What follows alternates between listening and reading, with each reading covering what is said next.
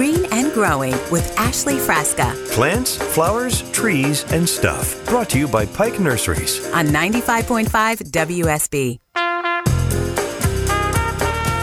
Good Saturday morning. Ashley Frasca here joining you. Green and growing right here on 95.5 WSB. My Saturday mornings are really made so much better by being with you and hearing from you. So we'll get back to calls 404 872 0750. But they are also made better when I am able to bring on experts in their fields to share really good information and really good knowledge with you most of the time better than I can do myself. That's why I lean on them so much. And you've heard her on the show before, Becky Griffin with the University of Georgia Community and School Garden Coordinator and a certified beekeeper and pollinator health program associate. Hey, Becky, I'm glad to have you back. Good morning, Ashley. It's a pleasure to be here. How are you this morning? Really good. And I've been looking forward to our conversation for sure. We talked back in April, which was perfect because of, you know, things blooming and spring going into summer. And now having you back uh, to recognize National Pollinator Week, June 21st through the 25th. That's kind of a big deal. Talk to us a little bit about who puts that on and why it's an organized effort. Well, it's actually a national effort. So it's not just Georgians who will be celebrating and recognizing pollinators, but people all over the United States will be as well. Um, the Pollinator Partnership, I think, is the big coordinator. Um, people can find out about that by going to pollinator.org. Uh, so there are the big national drive behind this, but um, everybody who loves pollinators has really taken it on as a, a week to concentrate on what these insects do for us and how to help them and learn more about them. And you yourself too, you you do such a good job keeping up the Facebook page that's Georgia Pollinator Census and we'll talk a little bit more about what that census is and when that is, but you do such a good job of making these insects really come alive with some personality. They're not just ooh gross bugs. Like they're actually super cute if you really get to looking at them and so beneficial and most importantly totally necessary for our way of life. Uh, correct. And I'm glad that you think they're so cute. And that's my big goal. I once told a teacher, my big goal is to have a kid go from, ooh, it's a bug, to look at the tarsal claw on that bee. Yeah. So and- I'm glad that you are on board, Ashley. Well, and you know, when you've got something flying around you, you're out working in the yard, you're sitting on the back deck. I think your first in, your instinct is, you know, you're startled, so you go to swat at it or want to kill it or whatever. But really, you've got to be so conscientious and careful about what you may be, you know, doing harm to. But I've noticed kind of a trend on your Facebook page, Becky, in in really helping folks identify. And this seems so basic, but maybe it's really not. People seeming to get mixed up bees and how to identify them and what they are looking like versus flies. So the importance of knowing the difference because when we're thinking about counts and the census and things like that, you've got to make sure you're giving an accurate count and proper identification is key in that, right? Right. And um, when we came up with the criteria for counting in the pollinator census, we wanted to make it um, accessible to all Georgians. We, you do not have to be an entomologist to learn the simple differences between bees and flies or carpenter bees and bumblebees. And we give all the information that you would ever need to learn how to do that to empower you to learn a little bit more entomology, but not make it too difficult so everyone can participate in the census.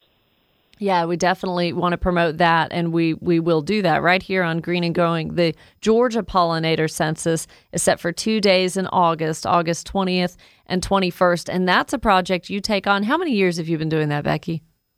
Uh, this will be our third statewide event, and we did two years of a pilot project to kind of fine tune things before that. So I love that kind of a build up this summer you know, with the things that you're doing on on Facebook and just the information you're getting out to properly arm people and educate them so that when they do the census, they know what they're looking at. Um, bee identification. Now, whether we do, like you said, we have a wasp or a hornet or a yellow jacket or thank goodness for honeybees and bumblebees and things like that, are all bees pollinators? Well, that's a very good question. And my answer is a little more broad than that. Anything that moves pollen from one flower to another is a pollinator. So you and I are pollinators sometimes when we work in the garden. We concentrate on insect pollinators because a lot of them are, are anatomically built to be great pollinators. So wasps are pollinators, even though they don't have pollen gathering apparatus on their body. They are hanging out in the pollinator garden looking for food for their young, and they're moving from flower to flower. So they're pollinators. And I guess butterflies would be too, right? Yes, and actually, it's very interesting. Um, they we think of fireflies as the beauty that we get at night when we take care of our landscape and turn our lights off, but they can be um, some firefly species feed on pollen or nectar, and they are in our pollinator gardens in the daytime, moving around. So technically, yes, they're pollinators too. Fireflies, and I did a little uh, comment on the Green and Growing Facebook page. Most of us Southerners call them lightning bugs. So either way, mm-hmm. whatever you want to call them, fireflies, lightning bugs. You know what I've noticed too, Becky, is some summers there seem to be more than others. Um, but Kirk Mellish and I were actually having a conversation, and he lives in Marietta. I live in Woodstock, and he was kind of disappointed, like I haven't seen near as many as what I'm used to. I wonder what's going on. And I myself have noticed that, but my bedtime is like 8.30 you know I, I, have to go to bed early because the hours that i work. So i'm going to bed right at about dusk. But two days last week i was up until 9 which shocking. Oh my gosh i paid for it the next day. But i was driving in uh, like in my neighborhood home at 9 p.m two days last week and that's when i really seemed to see the most. So that made me smile. Maybe not so dreadful thinking that, you know, counts were down and I wasn't seeing as many. But do you think that that's just maybe isolated for Kirk and I, or have you heard other people saying they're just not seeing as many this year? Well, I've I've heard both things, and I think they're. Uh, I've heard that we're not seeing as many, and I've heard, oh my goodness, I've never seen so many, and I think there's reasons for both. Um, fireflies in their their life cycle they need to be laying their eggs um, and have moist area for their larvae. And we've been very, very dry mm. um, up, up, until um, coming up tomorrow, I guess. Uh, so that may be a reason. Uh, habitat loss, just like we talk about for pollinators, if someone moves in an area and they want to have um, a perfect turf grass from here to there and plant um, just landscape shrubs that are close to the ground and no shrubs or trees or tall grasses, then they have eliminated the firefly habitat that they really want. But on the other side of the coin, we have been educating people for years on good pollinator habitat, and a lot of that good pollinator habitat and best management practices translates into good firefly habitat. So I get a lot of feedback from my pollinator gardeners saying, "Oh my goodness, I've never seen so many fireflies." And I think that's why. I think unconsciously they have improved the habitat for fireflies in their area. So really multiple benefits of having a pollinator garden not only to attract pollinators but fireflies and other things and not to mention I mean some of the plants that we can use native plants are just beautiful, colorful, you know, I mean interest almost year round. What are some of your favorites if someone had no idea and they just wanted to do maybe a pollinator garden and start with two or three plants? What are some of the most common ones that they could just run to the nursery and pick up? Well, um, I'm a big fan of milkweed, yeah. um, especially tuberosa, the the orange milkweed that we used to see as kids on the roadside. Um, so it is called butterfly weed because it was so easily found and nobody gave it two thoughts. But when we started spraying and mowing right around our roadsides, you don't see it as much anymore. So, and that's one of the pollinator plants of the year. Oh, cool. And so I really enjoy that one. It's um, we're seeing it more and more in our nurseries. I'm a big fan also of mountain mint. Um, it is a mint, so it does spread. Uh, it does grow very well in the mountains, but it grows other places in Georgia as well. It is a no-brainer for attracting um, all sorts of insects, and it's a very good height for fireflies as well. Um, I also love the downy goldenrod, which is another pollinator plant of the year. And people oftentimes think goldenrod, I'm going to sneeze, but that is not our plant that we are, um, you're, you're not having allergic reaction to downy goldenrod pollen because it's too sticky to fly around. But it is a great pollinator plant. False rosemary is great. If we're looking at shrubs, the sweet pepper bush, which again is a pollinator plant of the hmm. year, is a great shrub. There's a lot of it at the Chattahoochee Nature Center if you've ever been there. Beautiful flowers, nice shrub, not a lot of care, attracts a lot of pollinators. But it doesn't, with the name sweet pepper, it doesn't actually grow little peppers or anything, right? no, there's that uh, would be cool. It has a spicy fragrance. I think that's how Oh. it's got its name. Okay. So we could see those at the Chattahoochee Nature Center. Now that's Oh, yeah. that's really neat that like is that a nationwide thing that some of these plants are awarded, you know, pollinator plant of the year or some of the most popular? Well, actually, it's a Georgia program Oh. started by the State Botanical Garden of Georgia, and, and I, um, with other partners, I have, have um, collaborated with them. And every year, we're picking four of the best pollinator plants and working with industry to help them learn how to propagate them. And actually, there's a whole toolkit for landscapers and nurseries who want to promote these pollinator plants that are don't take a lot of effort and they um, are great producers of beautiful flowers and a lot of resources for our insect population. And the ones we talked about just moments ago, they're mostly all perennials, aren't they? Uh, yes, hmm yeah, Ah, we're they're all perennials. Um, and uh, if you go to the website for the state botanical gardens and look at the pollinator plants of the year, one of our great landscape architects has even designed a garden using those particular plants. So it's a no-brainer for someone who wants to start a pollinator garden. Wow. See, and that's made easy, guys. You got to love perennials. I mean, not only for the benefits like that, but plant at one time and and you're done. Low maintenance. You get to expect to see it year after year. That's awesome. Well, Becky, we're going to take a break, but when we come back, I want to talk a little bit more about fireflies and if folks are already out, they're seeing the lightning bugs, they're noticing what you know what they see and then they've got the kids outside as well let's put that to good use and let's be productive with what you're seeing we'll tell you ways to do that here in just a few minutes checking on weather and traffic and we'll be back i'm glad you're listening to green and growing stay tuned to wsb Currently watching my friend uh, Brian Monahan, meteorologist for Channel 2 Action News, on for uh, Eboni Deon this morning. And wow, that tropical storm Claudette is just coming in like on fire through southern Alabama. It's going to hit Georgia. It's really going to get rainy later on this afternoon. After lunchtime, scattered showers and thunderstorms, high of 80, a low of 68, and then widespread rain guaranteed tomorrow. Heavy rain at times, isolated severe weather can't be ruled out. A high tomorrow of 79, low around 71. The weather update brought to you by Finley Roofing.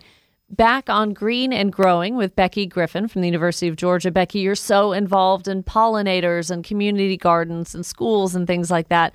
And uh, we were talking about fireflies and how, yes, they can actually be considered pollinators. And something very important for the, this month, and next month, uh, the Atlanta Firefly Project. Tell us a little bit about that.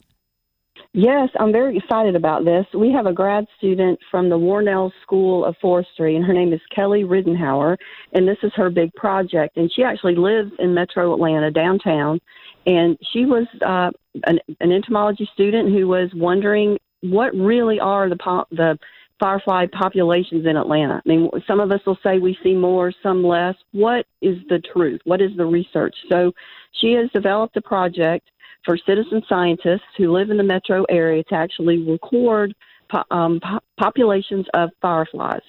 And she has made it really simple. If you go to her website, atlantafireflyproject.org, she has a video that you can quickly look through to see what she's looking for. And while you're counting fireflies for her, you're actually learning about them. She talks about the different flashes, um, where they are in the in the landscape. Are they close to the ground? Are they a little higher up?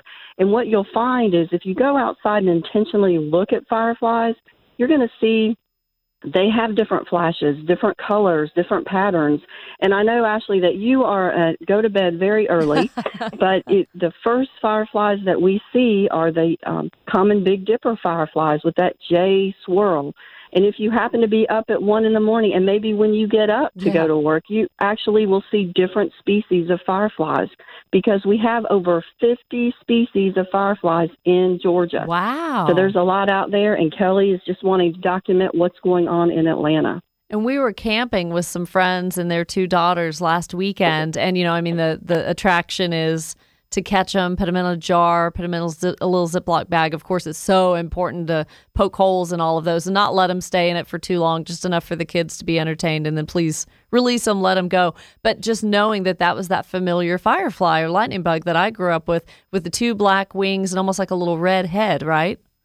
Right, right. They have that um, little protection on their head. And the interesting thing is, if you ever decide to delve into fireflies, you can look historically. Native peoples talked about fireflies in their writings. We have scientists from the 1700s talking Hmm. about fireflies. So it is an honor to be able to to be part of watching them do their their life cycle and then generations hopefully beyond us will also be excited and writing about fireflies. Now, is it true that only the males light up, or no, it's male and female?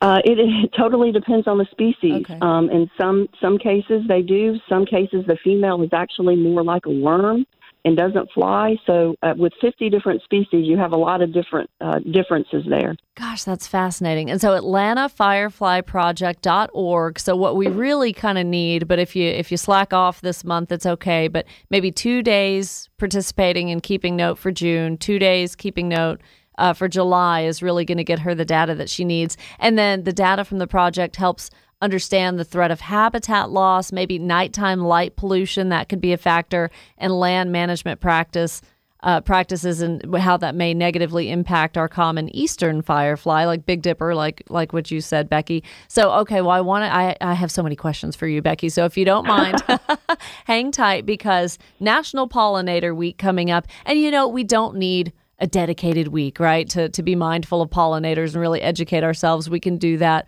all year round. And Becky telling you what to put in your garden and how to attract pollinators, whether it's uh, butterflies fireflies, of course, all the different species and variety of bees as well. And you really need those too to have success in your vegetable gardens right now. As soon as you get those flowers on the squash plants and the tomato plants, nothing's going to happen if it's not for the pollen being transferred. So, want to ask Becky and pick her brain maybe for some great ideas of how to celebrate National Pollinator Week and what you can be doing and how to get the kids involved. That's key with me at summertime. We need to keep educating them, but also keep them entertained as well. So stay tuned for that. Maybe grab a pen and paper, have that handy. We'll be back. Glad you're listening to Green and Growing. Stay tuned to 95.5 WSB.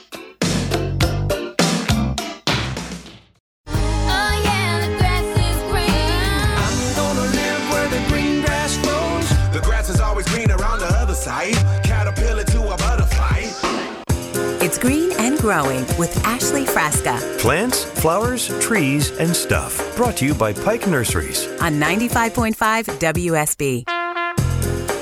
Plants, flowers, trees, and stuff. Stuff encompasses a lot of things that are not included with the things that are green. So, we're talking pollinators today. We talk about birding. Uh, in just a little bit, I'm going to give you maybe some Father's Day gift ideas because that's tomorrow. So, you got one more day to shop for dad, and you're probably going to be indoors with dad. So, maybe find some fun and entertaining things to do or nice places to go eat. And in just right at an hour from now, Pike Nurseries is going to join us, and we have a a store manager who's a new dad himself. So he will have some great ideas about things you can get at Pike Nursery, what dad may really, truly enjoy. Right now, oh, sorry, that was the wrong button. I am joined back by Becky Griffin, Community and School Garden Coordinator and uh, Certified Beekeeper, Pollinator Health Program Associate through the University of Georgia. And Becky, so we've got a Griffin campus, you know, for, for uh, turf management and a lot of other things on the south side, obviously, you've got the main campus, the University of Georgia, over in Athens to our kind of northeast. And you're up in the Blairsville area. What all goes on up in Blairsville? Well, we have a uh, we call it an REC. I work at the Georgia Mountain Research and Education Center. So this is one of several um, research centers that University of Georgia has across the state. It is a facility where right now I think we have 40 research projects in agriculture, anything from um, where we've got some pollinator work going on there. We have cattle work up there, uh, trials of corn, soybeans, tomatoes. So it is a research center located in the North Georgia mountains. And I think you and I, we set a date for maybe September where I'm going to come visit and you're going to show me all that stuff. Oh, I would love. Yes, we'll definitely do that. I'd love to give you the lay of the land up there, and we have over two thousand apple trees actually on the property. So it is a, a hidden gem, but it is an important part of the University of Georgia system to provide research-based information for growers and the public. Absolutely. And, you know, all also um, the extension service, you know, created and managed through the University of Georgia. And that's where the Master Gardener programs are, are through and all of that. And kind of uh, just a heads up for the one in Cherokee County, the Cherokee County Master Gardeners, they do a class, I, th- I believe, on the last Friday of every month. It's virtual, it's online, and it's free, which is great. So the one coming up next Friday is going to be on pollinators, of course, around noontime. So I'll be sharing that on the Green and Growing WSB Facebook page. But so, Becky, in talking about pollinators, we talked a little bit about the uh, Atlanta Firefly Project, atlantafireflyproject.org, how people can get involved in that. Of course, you are doing a great job on your social media, on Georgia Pollinator Census, on the Facebook page, getting folks ready and armed and educated to participate in your Georgia uh, Pollinator Census that's coming up in August. So there's a lot going on. Um, certainly, a lot of things we want to make folks aware of. And in, in ways, irregardless of census and weeks that we celebrate and things like that, there's there's projects and things people can be doing to make their environment and habitats a little more pollinator friendly. Um, I maybe wanted to talk to you first about we talked about you know the right plants to attract pollinators. Maybe building native bee houses or, or things you can construct that are really friendly to these insects that we we agree on. They're they're cute and we need them. So do you have any fun ideas that maybe we can get the kids involved as well? Sure. Um, bee homes are a, a good way to learn more about some of our native bees. And of course, University of Georgia has a publication on building those native bee homes. It's very simple. It's a simple project. Um, you can use blocks of wood that are untreated that you can get at any um, Home Depot or hardware store. You follow the directions in the um, publication about putting in drilling holes putting them in your garden and leaving them for about a year, um, and you will be able to see leafcutter bees come and go and mason bees come and go. And uh, more details, I'm sure you can link to the publication for people who want to get serious about building those. Another neat thing is our mutual friend Walter Reeves has a wonderful YouTube video on making a butterfly puddle. and this is important. All insects need water, and it's dry out there right now, and they're not maybe don't have a good source of water when it's dry. So creating a butterfly puddle that provides water and minerals for butterflies is a really cool project. Is that or video? even taking the bottom. Oh, I'm sorry. Go ahead. That video is that's a blast from the past, is it not? hmm I think folks may want to watch that video just to see Walter. It's got to be I don't know, maybe 20 years ago. You think, Becky? Oh, maybe so. Um, with all that dark hair in the video. Yes. and his high socks. Oh my god, I love his high socks in that video. it's so funny. Oh, yeah. So you shared that. That's right. You did post that a few months back. I'll have to share that as well. Walter, if you're listening, sorry, I'm I'm getting a laugh at your expense. No, the video is great. And a butterfly puddle, super easy. He only needed a few ingredients, and the video is really fantastic. Not only explaining how to do it, but why. Yeah, we love Walter. He he's really good on videos. Yes, he is. Now, some other ideas, maybe, Becky? Well, um, it is school is out, and we are blessed in Georgia to have amazing gardens. So, I mean, big gardens like the Botanical Gardens in Atlanta, uh, Callaway Gardens, the State Botanical Gardens in Athens, and we have some smaller, really nice gardens. Like um, close to you, Ashley, is the Smith Gilbert Gardens Yes. in Marietta. We have the Hamilton Gardens in Blairsville. Find a local garden, um, especially since, you know, in the pandemic, a lot of them were closed and they could really use support. Go out there with your children, see what plants are attracting pollinators. It's a great way to determine what you want to add to your own garden to attract pollinators and a way for you maybe to, to see some different insects. And with kids, you can also talk about different flower forms and what insects seem to be attracted to those different flower forms. And a lot of the wonderful gardens have programs for kids um, this coming week to celebrate pollinators. I think that's so fantastic. And you do such good work being a community and school garden coordinator, Becky, and the work that you do with different schools. And I mean, a lot of them built their own gardens for education purposes for the different grades, right? Right. And one of the neat things we have going on as well is um, due to the popularity of the pollinator census, businesses are now wanting to create pollinator gardens. We've added a business tab to our website with um, a, a wonderful master student, uh, Andy Culperson, developed a landscape plan for those businesses. So it's not just um, homeowners or public gardens anymore, it's schools, it's businesses. Everyone is interested in what we can do for pollinators. That is so awesome. So share the website with folks how they can get started and maybe learn a little more. Uh, yeah, sure. It's G gapc.org. Okay, G G A P C. So like Great Georgia, G for Great, G A for Georgia, PC Pollinator Census. Uh, dot org. Becky, that's great. And I really encourage folks to find the Georgia Pollinator Census Facebook page as well. I appreciate your time today. Thank you so much for really schooling us and being a little more educated and excited too about pollinators and keeping those guys around for hopefully generations to come.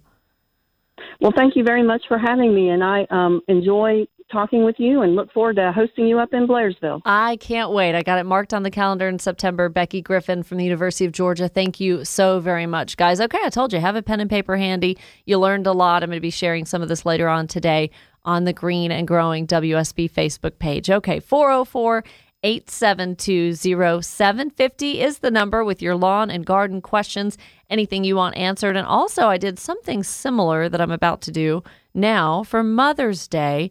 And some of the same gift ideas can be pertinent to dad, too. You know, dad's always the one that uh, is working out in the yard alongside mom and the kids. And when the hole needs to be dug, when the tough stuff needs to be done, and the vines need to be clipped back and stuff, we go to dad to do those kinds of things. So, making his life a little easier if he is the outdoor gardener.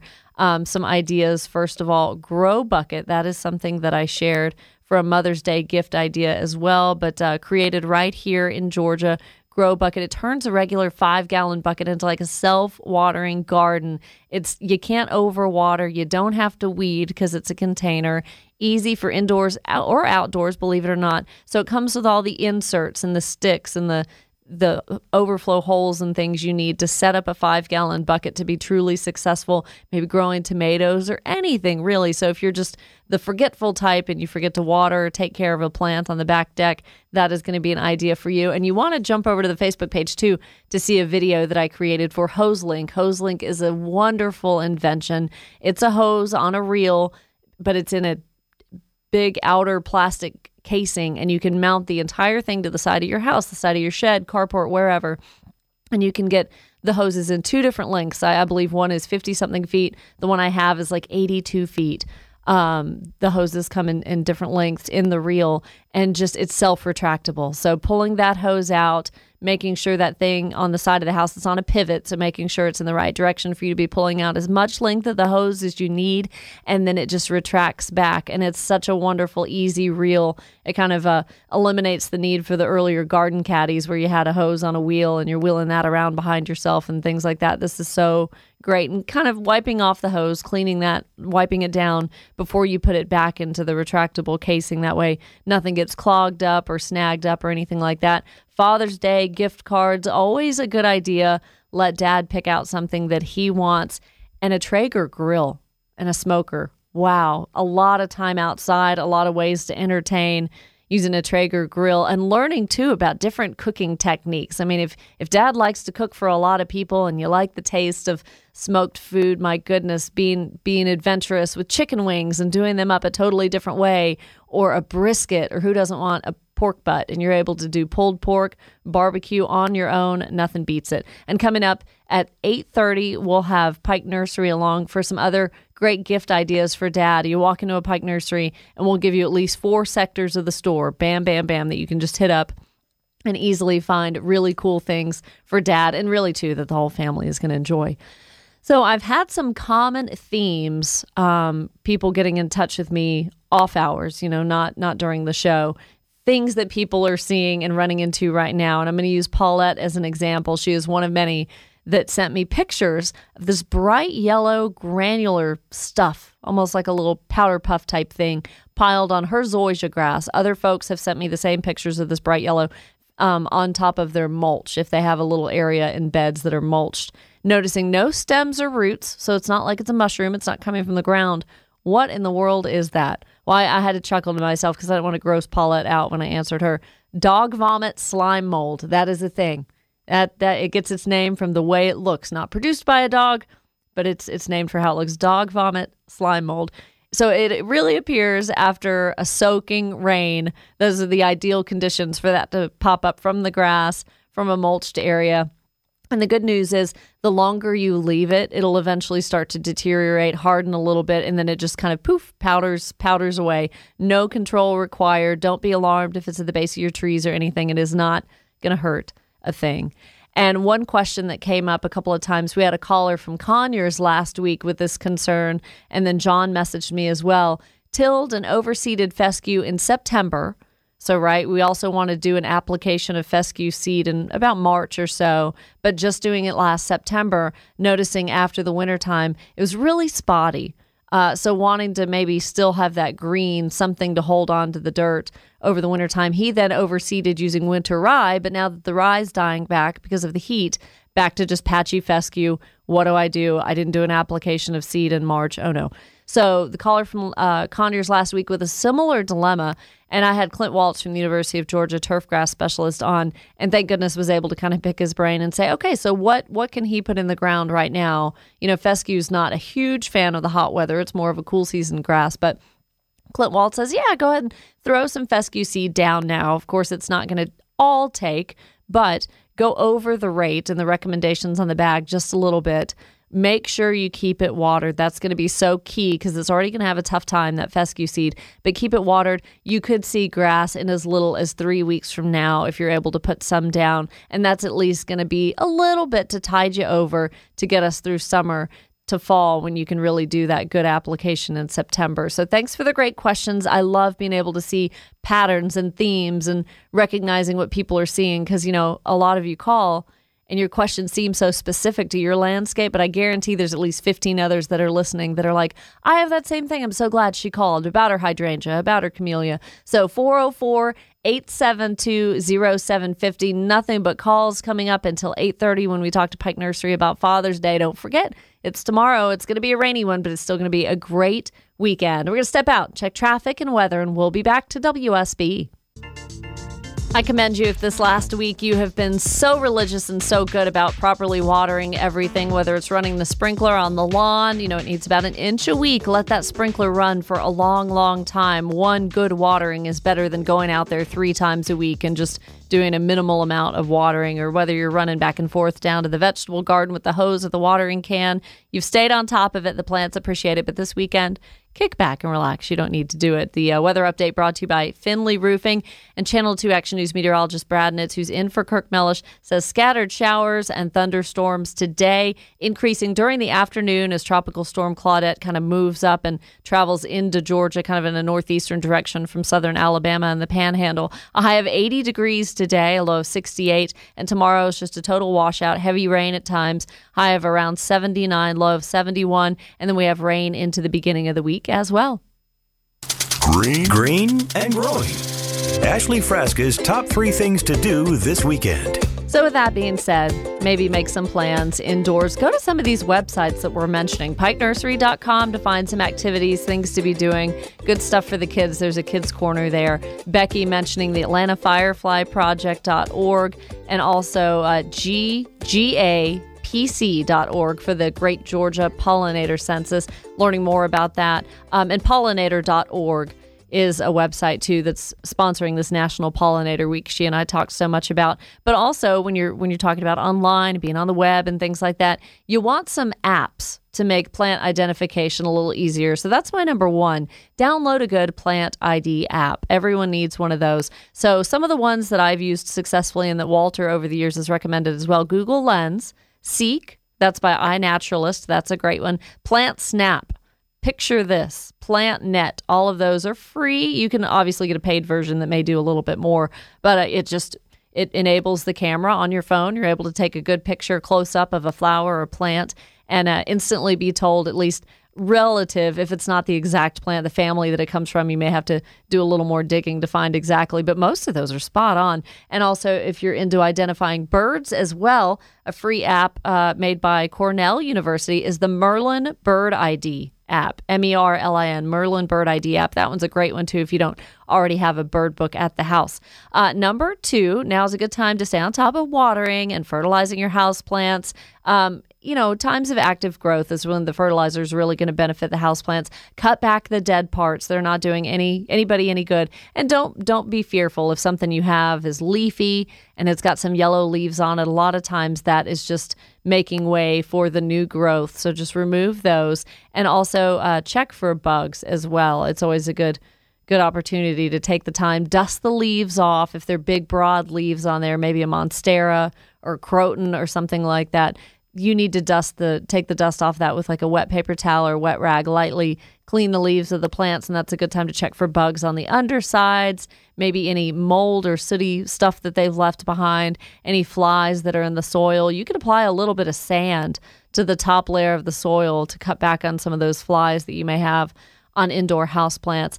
And number three, this is something you can still be doing despite the heat because they love it. Plant herbs. Basil, that's an annual, so it's going to die back every year, but love that for a caprese salad. Oh my goodness, we just slice some mozzarella, tomato, and basil, that's so nice to have. Um, herbs like rosemary, oregano, and thyme, those are perennials, but they're easy to grow. So, all of these herbs, what they really require is full sun and only moderate fertilization. So, pretty easy. A lot, though, do best in a raised bed or a pot because the ease of access for you being able to harvest when need be and move around and rotate into the sun.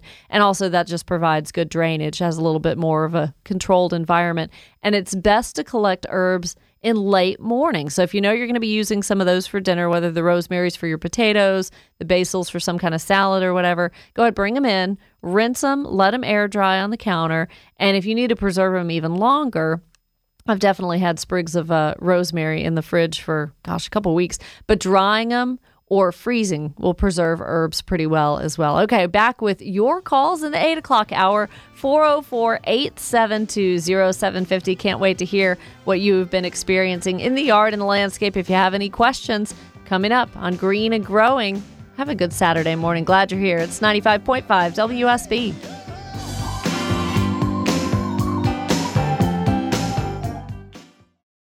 You can probably treat yourself to an ad free upgrade or at least grab an extra latte after getting a Chime checking account with features like fee free overdraft up to $200 with SpotMe. No minimum balance requirements and no monthly fees. Open your account in minutes at chime.com slash goals24. That's chime.com slash goals24. Chime feels like progress. Banking services and debit card provided by the Bancorp Bank NA or Stride Bank NA members FDIC. SpotMe eligibility requirements and overdraft limits apply.